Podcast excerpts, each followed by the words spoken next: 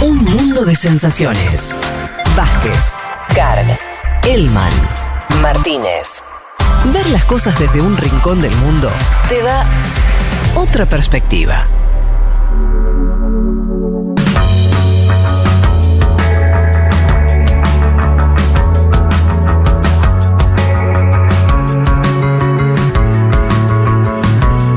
Si te parece, Juan, nos ponemos un poquito más serios porque recibimos una visita, lo decíamos, siempre que quieran saber, saber algo de Medio Oriente, lo tienen que seguir en sus redes sociales, tienen que leer sus libros. Estamos hablando de ese Coppel, Ezequiel Coppel, que además es un amigo, es un querido, así que estamos muy contentos de que nos vengas a visitar. No, ese, gracias por invitarme, chicos. eh, en serio. Los libros, bueno, Medio Oriente, lugar común, la disputa por el control de Medio Oriente, que me estabas contando que lo van a reeditar a fin de año. Después, igual, si querés, los bien para quienes les interese y no lo tengan, que lo puedan comprar. Eh, pero queríamos que queríamos hablar con ese por al menos dos motivos más recientes que tienen que ver con Medio Oriente. Por un lado, lo que fue esa eh, ataque Operación Amanecer, ¿no? Lo llamó el gobierno israelí, que tuvo que ver con estos bombardeos a la franja de Gaza, que lo llamó como una operación preventiva, Sí, eh, con decenas de eh, muertos. Muy Bush, la cosa. Muy Bush y, y siempre del mismo lado, ¿no? Las decenas de, de muertos, entre ellos al menos 15 nenes y nenas. Y mucho se hablaba, eh, al menos esto me parece uno de los puntos, que qué pasó con el Hamas o Hamas que no intervino, ¿no? O qué podría Sí. haber pasado en ese contexto. ¿Cuál es el análisis que haces de esos días de eh, qué pasó con la yihad islámica también, ¿no? Que se acordó rápidamente, hay que decir también con el aval de eh, Egipto. ¿Cómo analizas lo que pasó en esos días y estas, bueno, lo que dejó decenas de muertos palestinos? No, a ver, yo creo que se dieron un par de cosas. Se vio primero que jamás tiene cosas que perder. Es decir, ja- jamás debe ser uno de los dos grupos mayoritarios, es decir, que tiene más apoyo en la población palestina, pero además controla un territorio. Es decir, además de ser un grupo terrorista o militante, también es un gobierno. Y tenía cosas que perder. Todavía me pare- yo personalmente creo que no se recuperó de la última andanada que hubo el año pasado de violencia contra Israel. Y me parece que no se sumó por eso a esta última ronda de... Y Yihad Islámica es un grupo menor, la verdad que se parecen muchas cosas con Hamas, pero no controla territorio. Y digamos que Hamas lo que, lo que hizo fue como, bueno, mientras los ataquen a ellos y no nos destrocen mucha infraestructura civil o lo poco que tenemos en Gaza, o no nos ataquen directamente a nosotros, nosotros podemos mo- mostrar un matiz. De alguna manera. Mm. Podemos no sumarnos a lo que ellos llaman la resistencia, de alguna manera.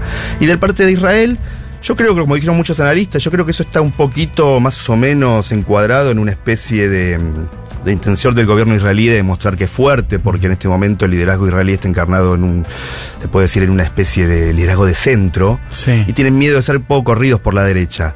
Se habló mucho de que siempre hay, hay como una andanada de, de guerra o de violencia ante una elección. Claro.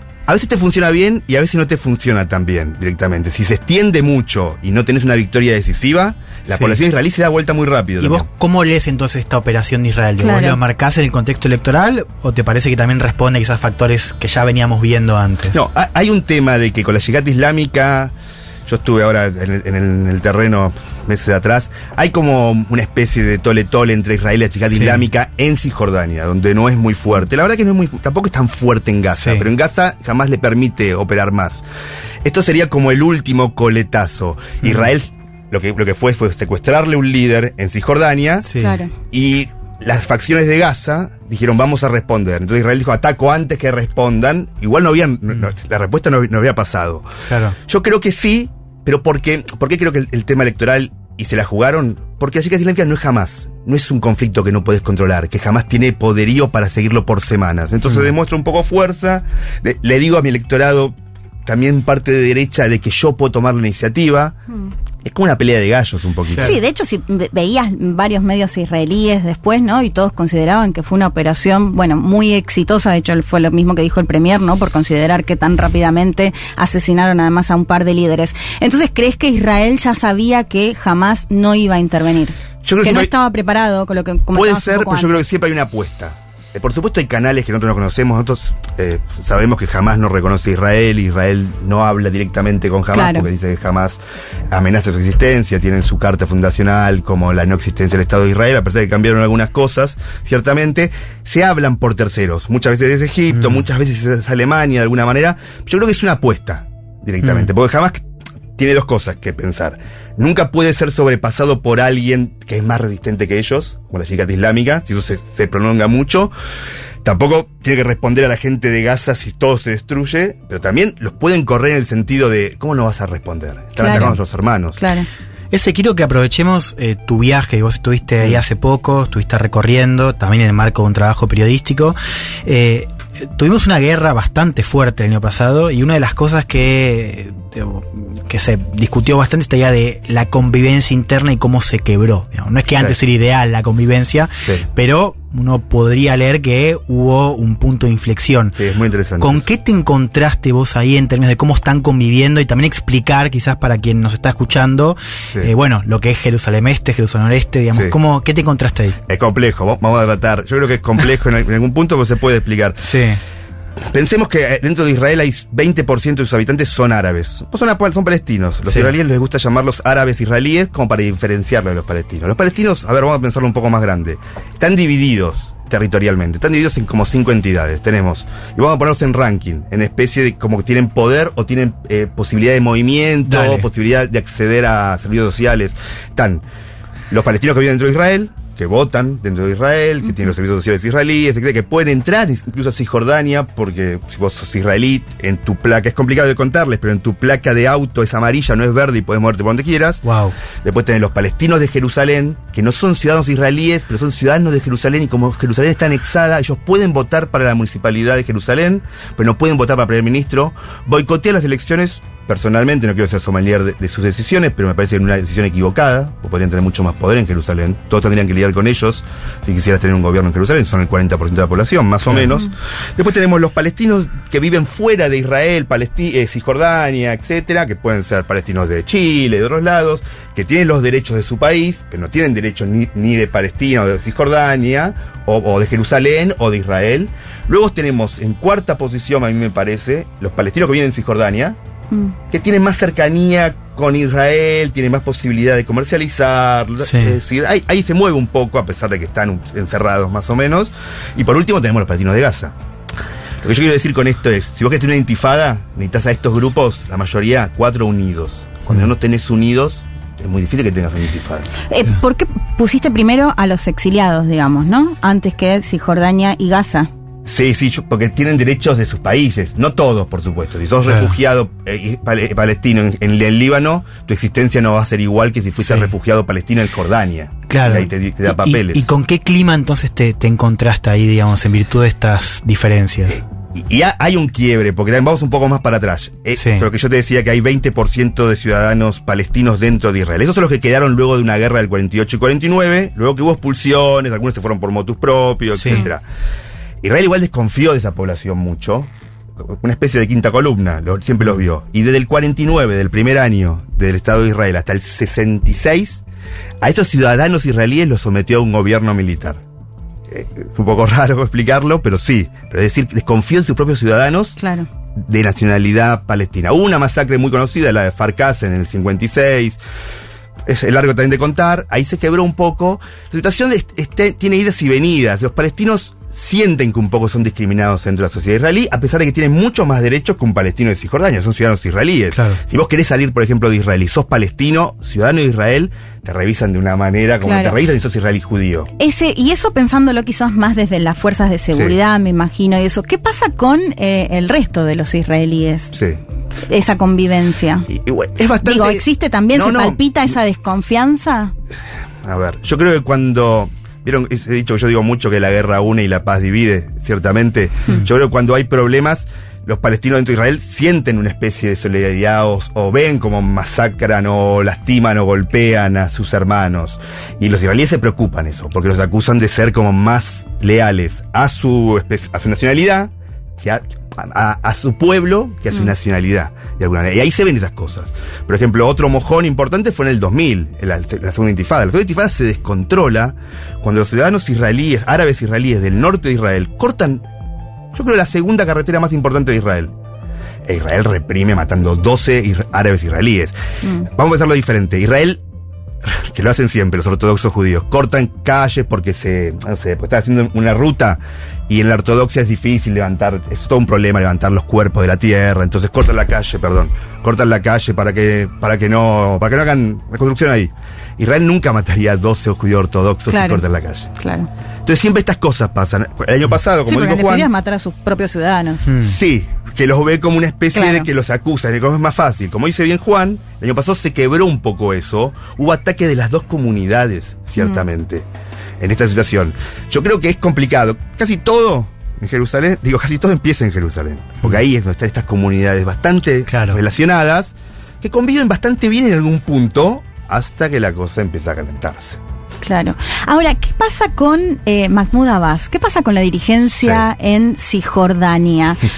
Envejecido ya. nunca, ma- Abbas. nunca más va a encontrar un líder así de Israel tan propenso a firmar algo con, con ellos. Claro, Entonces, digo, y en este es- contexto es un también, ¿no? a- a la vez. Porque sí, ¿cuántos años hace ya que, que está gobernando? Eh, y también es complicado su tema económico. Tiene un Sí. hijo llamado Tarek Abbas, que es bastante, no quiero decir un taikon, no, pero es como. Depende qué campo de refugiado él tiene un decir, con el tema de, de los servicios como Sí. celulares. Es complicado la, la Pero familia. ¿y puede llegar a sucederlo él? No, no, yo No. creo que no. Yo creo que dentro de la WP, ahí esto va a ser todo un tema. Es, es interesante discutir esto, también es largo, no quiero extenderme mucho, pero es, yo creo que el problema de la WP es que la estrategia de, la WP fracasó, que fue reconocer Israel a cambio de lograr un Estado. Eso fracasó en parte. Y eso también condena a la WP a perder cada vez más seguidores porque no deliver the goods, es decir, no entrega lo, que prometió de alguna manera.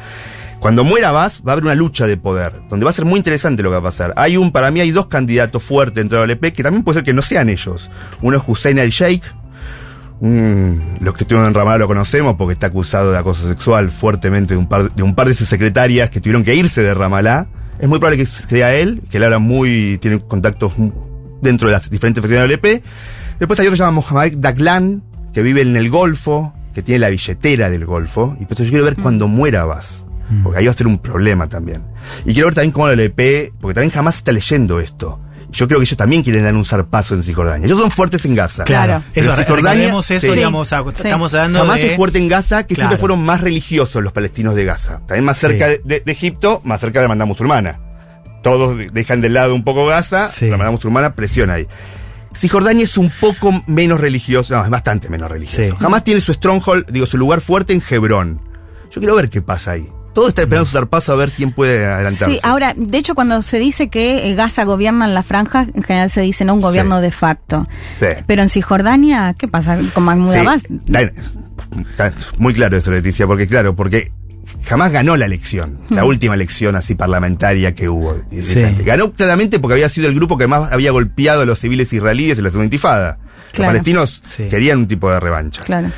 Eh, la OLP, no- o la OLP, no, digamos, Fatah, el comandante más fuerte de la OLP, no reconoció esa victoria y empezó a como boicotear es- ese gobierno. Luego Israel Sí. hace un boicot y jamás hace como una especie de golpe de Estado, porque no los reconocen, donde son muy violentos. Jamás, una de las marcas de jamás en Gaza es disparar a las rodillas, como para marcarte que, Hmm. tipo, vos, vos te, vos- te- te me enfrentás. Y tomaron el poder Sí. ahí.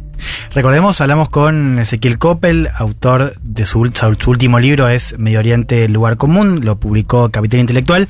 Estaba pensando que, estamos recorriendo, digamos, el problema, si querés, de la cuestión palestina hoy. O sea, recién ustedes mencionaban la cuestión de la división en términos de conducción política.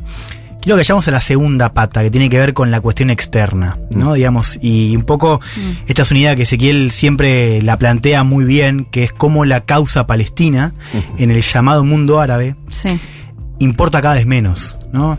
Y cómo ese, esa cuestión geopolítica es muy importante para entender este segundo problema de la causa palestina, digamos, o que tiene Sí. la cuestión palestina. ¿Querés explicarnos un poco por qué a nivel geopolítico en Medio Oriente, yo sé que es, es un montón, pero digamos, es, como, menos... es como el meme, ¿viste? Que, va- que va, sí, que va yo te- todas como, las como líneas. yo te he leído te, vamos a ayudar, pero digamos... Pero, claro, pero podemos decir que la Sí. causa palestina era algo de unificación, si se quiere. En la calle sigue siendo. Si vos cambiás por el Cairo, la mayoría de la gente. Que- pero los gobiernos Sí, ya los dicen gobiernos, otra cosa. específicamente. Y eso es. Las relaciones diplomáticas. Bueno, vamos ahí, digamos, Sí. ¿por qué? La pregunta es, ¿por qué es importante ver la Sí. cuestión geopolítica en Medio importante. Oriente para entender el otro gran problema que tiene la causa palestina, más allá de la cuestión interna que Claro. ustedes explicaron bien recién. Otro punto me parece muy, muy, muy atinado. Los palestinos han salido principalmente de lo que es la agenda de las monarquías sunitas árabes, de alguna manera, que han sido durante mucho tiempo sus grandes contenedores económicos, ciertamente. ¿Por qué ha salido? Y bueno, por las monarquías sunitas árabes, principalmente encarnadas en lo que es el liderazgo de MB, MBC y MBS, es decir, digo, los dos líderes de Emiratos Árabes y Arabia Saudita, ellos ven a Irán y a Turquía como contendientes mucho más peligrosos, de alguna manera. Y ven que ellos tienen en su agenda, esos contendientes comparten la agenda con Israel. Entonces hubo un proceso de normalización, yo creo, articulado por el líder de Emiratos y el líder de Arabia Saudita, donde a sus, ¿cómo puedo decir? A sus regímenes amigos los incitaron a reconocer a Israel, de alguna manera. ¿Qué- ¿Por qué digo regímenes amigos? Porque muchos de esos sobreviven de la billetera de Arabia Saudita o de Emiratos Árabes. El ejemplo más claro es Bahrein. Bahrein no mueve un nombre, no se mueve una planta, sino para Arabia Saudita. Es decir, Arabia Saudita le dijo a Bahrein que reconozca a Israel, ellos no reconocen, pero igual tienen relación. Claro. Entonces, se lo está dejando un poco de lado. Y es- son muchos países, es Marruecos, es Sudán. Sudán ha sido en un mucho tiempo una, una de las bases de operaciones, también inclusive el yi- yihadismo islámico, vamos a hablar de, de Osama Bin Laden, y también de palestinos, en movimiento de armas, de muchas cosas. Y lo que estamos viendo es que cada vez queda más solo. Es decir, el Claro. apoyo está quedando en lo que se dice la rama antiimperialista, que bueno, está un poco manipulado ese nombre, que es Irán, Siria, eh, eh, Hezbollah en el Líbano de alguna manera. Pero ellos tienen otra agenda también. Que los palestinos también es como una especie de, de, de carta para usarlos en algún momento. Yo no creo que Hezbollah entre en guerra solo para defender a los palestinos. Entra en guerra cuando tiene unos intereses movidos por Irán más apetecibles para su causa. Entonces está quedando solo. Yo creo que esto a los palestinos los preocupa, es decir, lo- porque económicamente es Claro. y hay otros actores que empiezan a ocupar un poco el acercamiento de los palestinos, como Qatar.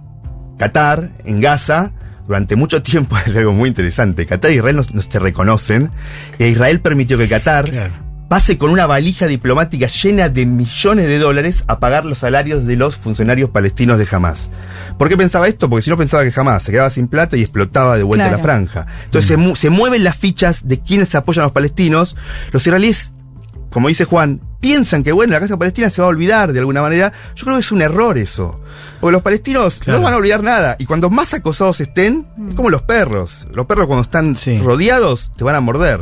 Claro, algo que, que, que está bueno también eh, recordar, digo, me acuerdo un texto tuyo eh, de cuando fue la, la guerra del año pasado, digo, decías, sin una solución, estoy parafraseando, ¿no? Pero sin una solución de dos estados, digo, vos puedes patearlo. Pero digo, sin, sin una solución duradera eh, que le otorgue esa estatalidad a Palestina y derechos políticos, no va a haber paz. No, no va a haber. Yo siempre lo pienso de esta manera.